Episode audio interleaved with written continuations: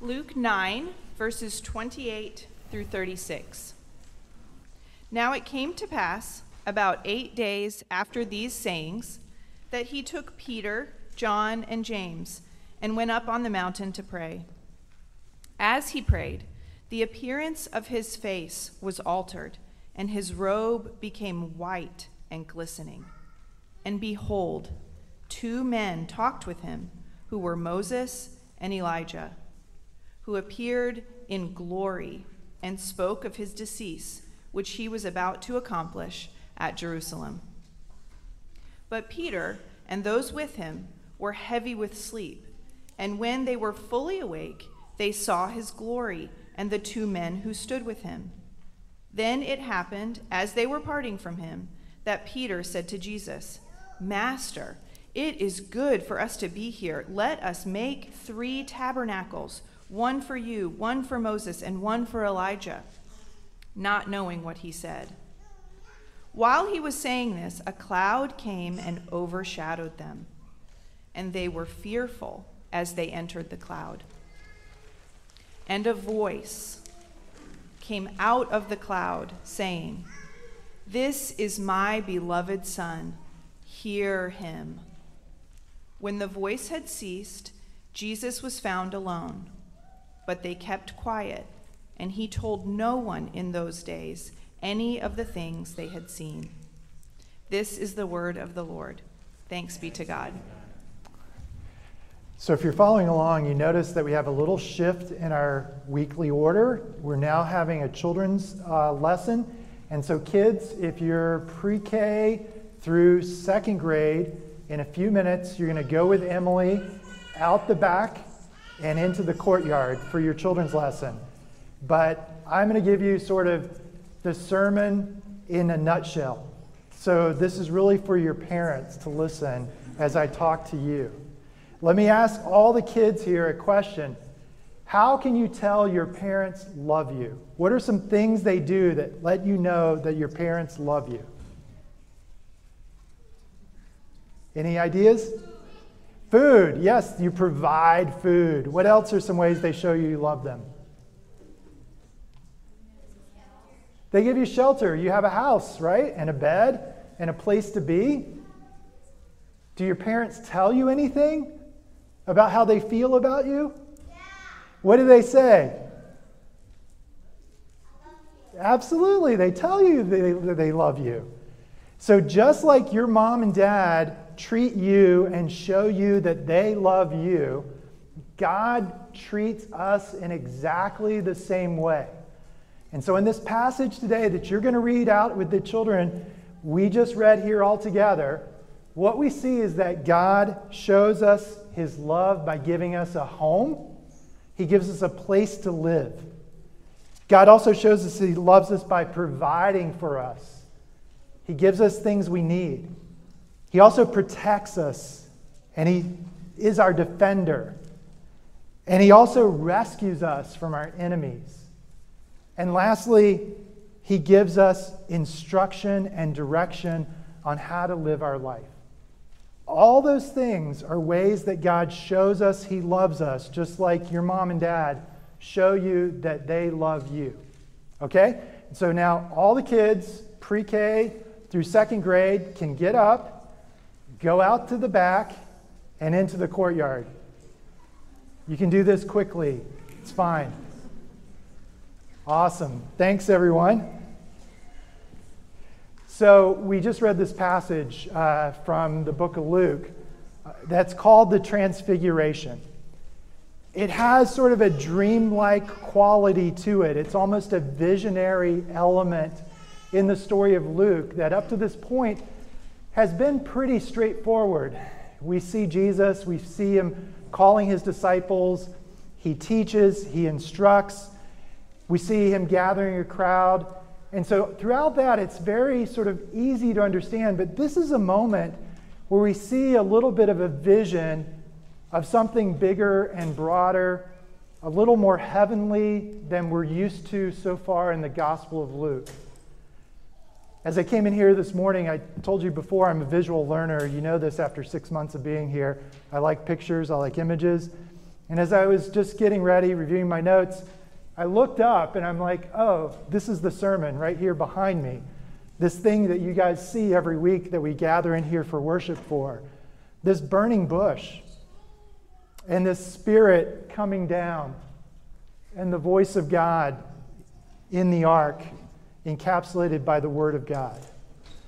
All the things that we're talking about to hear in this passage of Luke, all these kind of visionary elements are pulling together these threads, these themes, these things that God has been using to direct and encourage to love his people from the very beginning of his interactions with human beings.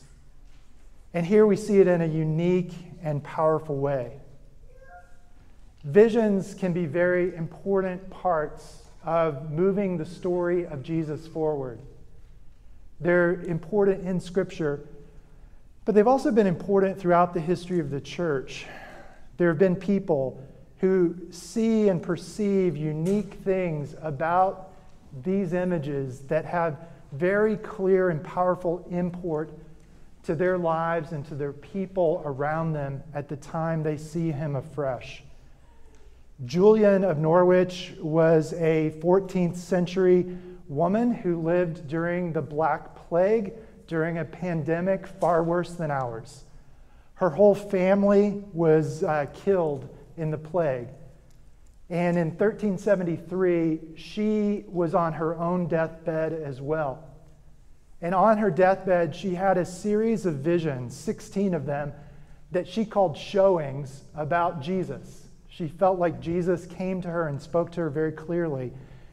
And after she recovered, which was miraculous, she wrote them down. And this was actually the first book in English written by a woman. And it's called The Revelation of Divine Love. And in this book, she is pulling out and articulating these images, this story, this vision of Jesus in a way that has powerful resonance, not just to her, but to the Christian church. These words of hers have had a powerful influence on many, many people because they articulate something that's true and real and emotionally powerful. In her book, she says this to sort of um, help us get an inroad into what's happening with this vision that Peter and James and John are having with Jesus and Elijah and Moses. She says this about her own vision. She said, From the time these things were first revealed, I had often wanted to know what was our Lord's meaning it was more than 15 years afterwards that I was answered.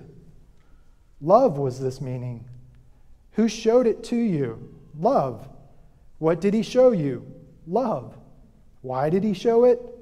For love's sake. Hold on to this. You will know and understand love more and more. You will not know or learn anything else ever. What is the transfiguration? What is this story? It is the revelation of divine love that encourages us to persevere in the way of God's character. The Transfiguration is a revelation of God's love that encourages us to persevere in the way of God's character. As we read through the story, there are lots of images that are all pulled together in this account. First of all, the location. This happens on a mountain. Mountains are very important in, in the story that God tells. From the very beginning all the way throughout, you can follow a history of the scriptures through mountains. Eden itself is pictured as a mountain, a place where God meets with his people, a place from which the rivers flow to water the rest of the earth. It's a place where God covenants, he, he bares his soul to his people. He enters into a eternal relationship with them. It's a sign of home. This is where you were built to be. This is what I created you for to be home with me in this place where everything is right. And then throughout Scripture, there are other mountains Abraham meets God on a mountain of Moriah. Moses meets God on a mountain called Sinai. David establishes the temple on the mountain called Zion. Jesus comes to us on an anti mountain mountain of Golgotha to bring us what? Home. All these places, all these mountains are to communicate God's uh, love for his people, to provide them a place, a sense of belonging, a true north, a real home. Also, in the story, you hear and see that this light begins to emanate from Jesus himself. Uh, this is sort of the visionary aspect. The disciples see something they've never seen before. Jesus, while praying, begins to uh, shine. He begins to shine. His clothes become transformed. They see him in his, glory, in his full glory. This light that John, who's one of the witnesses of in this passage, himself is transformed by this image. When he writes his own gospel account of the life of Jesus, he begins it by saying, In him was life, and that life was the light of the world. Life is connected with the light that he saw in Jesus' transfiguration. Just like this tree was consumed by fire and light of the presence of God, and yet it was not consumed. The light was for the purpose of providing, forgiving, for granting life. Without this tree to Moses, Moses would never have entered into the acts and the story of deliverance. But the light was for a purpose the glory of God shone in the tree in order to call Moses for a purpose. The light in Jesus is not just a interesting aspect. It is the revelation of light in order to call and to show us where life is. What is the source of everything we truly need is provided in this Jesus. And there's not only just the mountain and the light, there is this cloud that descends upon them on the mountaintop. This cloud, this presence, is not something that just shows up here in the New Testament because we've read through the Old Testament. We know where this cloud comes from, we know what it is. This is the Exodus cloud, the cloud of the glory of God that led God's people out of Egypt, that defeated their enemies that covered them from natural disasters, that provided shade for them in the hot desert sun. This is the Shekinah glory, the glory of God that fills the temple when Solomon dedicates it to such a degree everybody has to leave because God's presence is among them.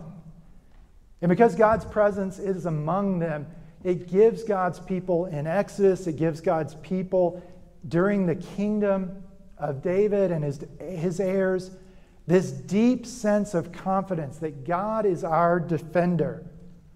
He will protect us. When you read through the Psalms, there's a re- refrain and a re- repetition that God is in his holy mountain. He is acting on our behalf, he is defending us. Then there's the words that the disciples overhear Jesus talking with Elijah and with Moses. First of all, a little, little sidebar why Moses and Elijah. There's lots of conjecture, lots of pages written about why. Let me just sort of give you a sort of simple reason why I think they're here.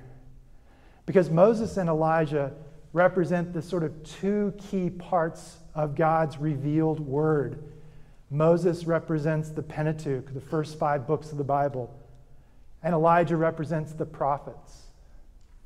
Here, all of God's counsel, all of God's revealed word is in conference with Jesus in this image. And what are they discussing? What they're discussing in the, in the Greek is actually Jesus' exodus. The word exodus is used here. Jesus is about to exodus the world. From this point on, from the Mount of Transfiguration, Jesus, and as we'll see in the story of Luke, begin to consciously move towards Jerusalem. He will consciously begin to straighten up and clarify and simplify his ministry to being doggedly talking about what will transpire in Jerusalem. We got a hint of it last week when Peter acknowledged that Jesus was the Christ. As soon as Jesus, I mean, Peter said, You're the Christ, what did Jesus begin to respond to Peter to talk about? He began to talk about what it really means to be the Christ. To be really mean the, to be the Christ is to really mean to be about this issue of delivering my people through suffering and death. Through suffering and death, I will deliver my people and I will be resurrected and I will achieve my aim of deliverance. And so, Jesus, here by talking and conferring with the Word of God visualized in Moses and Elijah, be the one who is only always about rescue. Jesus' mission will be to rescue, to deliver his people, to be the one through his own exodus, to accomplish an eternal, everlasting deliverance, not just from a Pharaoh, not just from a temporary problem, but from the very permanent problem of evil and of death itself. Jesus will deliver his people. And then there's the voice of God Himself in this passage. God Himself speaks for only the second time in the Gospel of Luke. First time you remember was when Jesus was baptized. When he was baptized, a very similar thing happened. A voice of God came from, from heaven This is my Son with whom I am well pleased. And the spirit of the dove came down. And so you hear the voice of God the presence of the Spirit on the person of Jesus the Son. You have a Trinitarian experience. The whole Trinity is involved in the work of redeeming humanity. When it began in Jesus' baptism, and here again, an affirmation of the entire work of God the Father, God the Son, God the Holy Spirit in the work of rescuing and redeeming humanity from evil. And God speaks, and He speaks words of affirmation. This is my son. Not just any son, this is my beloved son. There's an affirmation of both affection, of actual love, but also of unity of purpose. We are united. His sonship, his authority is rooted in the eternal Trinity's work. We, as God, the Father, Son, and Holy Spirit, are engaged in this action. And this is the vocal affirmation of the rightness of this.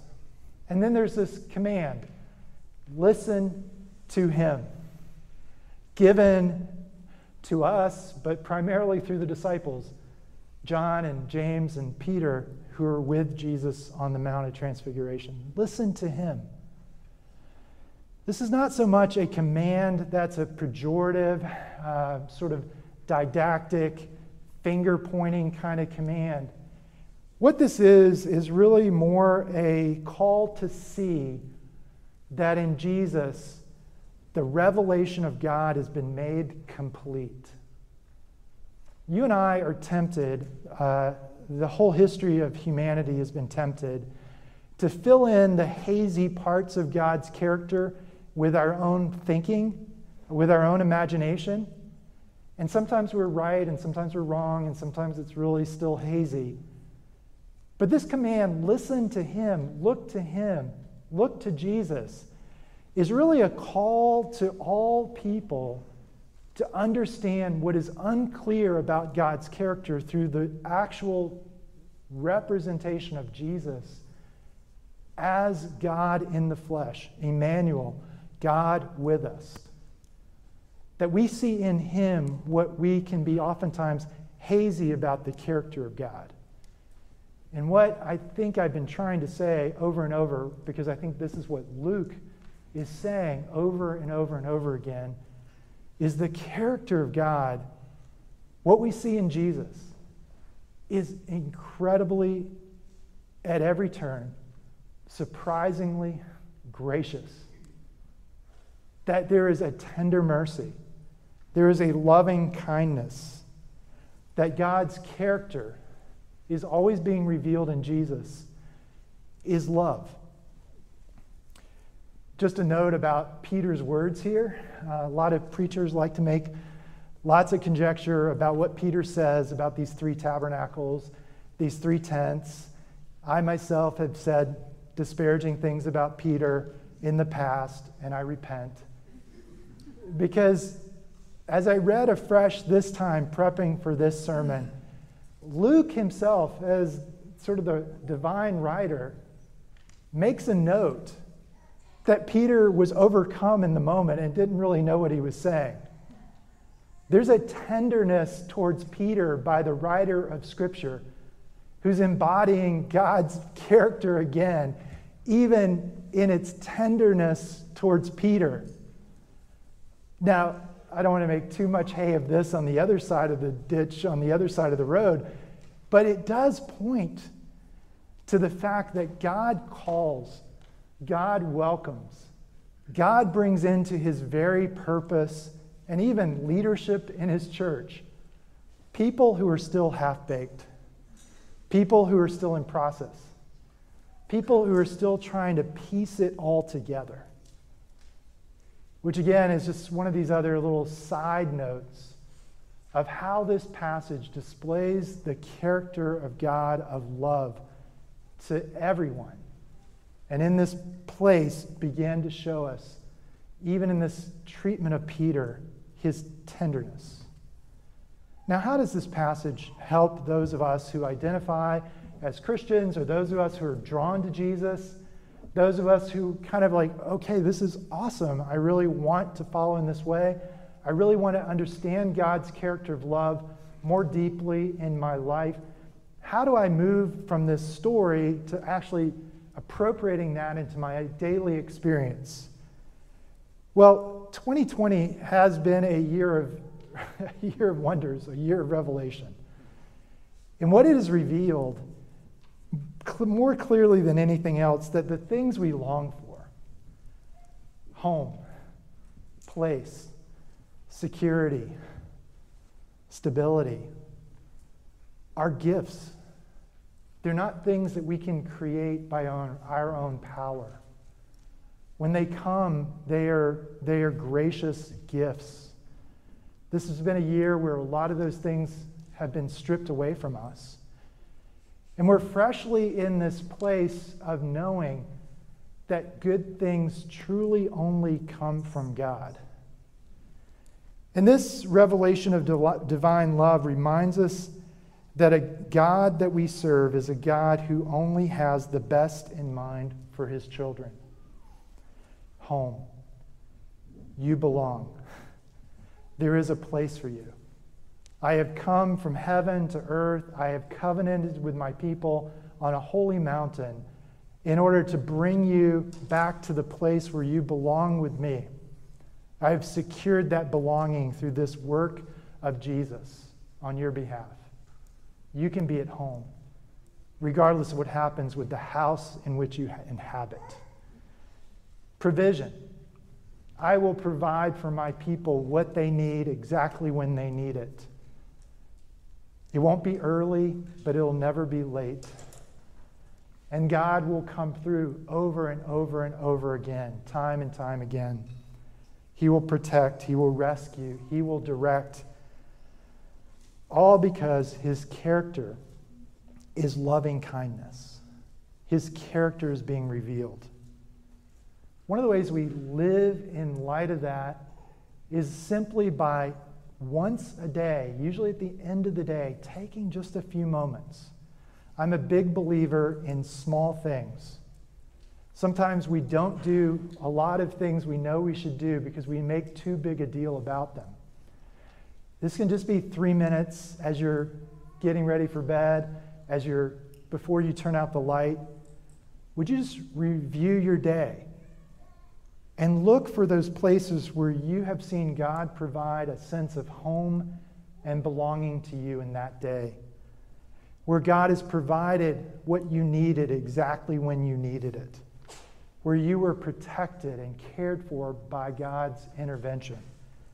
Where you were rescued and reminded of God's gracious provision of a Savior for you in Jesus.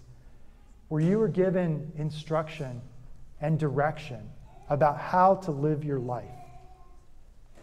They generally won't be dramatic things, but they'll be small tokens that every day God will show you that He cares for you, that He is providing a home and a provision and a protection and a rescue and a direction. For those of us who don't identify with Christ or maybe have left the church or are not interested, can I just ask you to do something with this passage as well? Could I ask you just to sort of stick a pin in this location as a place to come back to one day?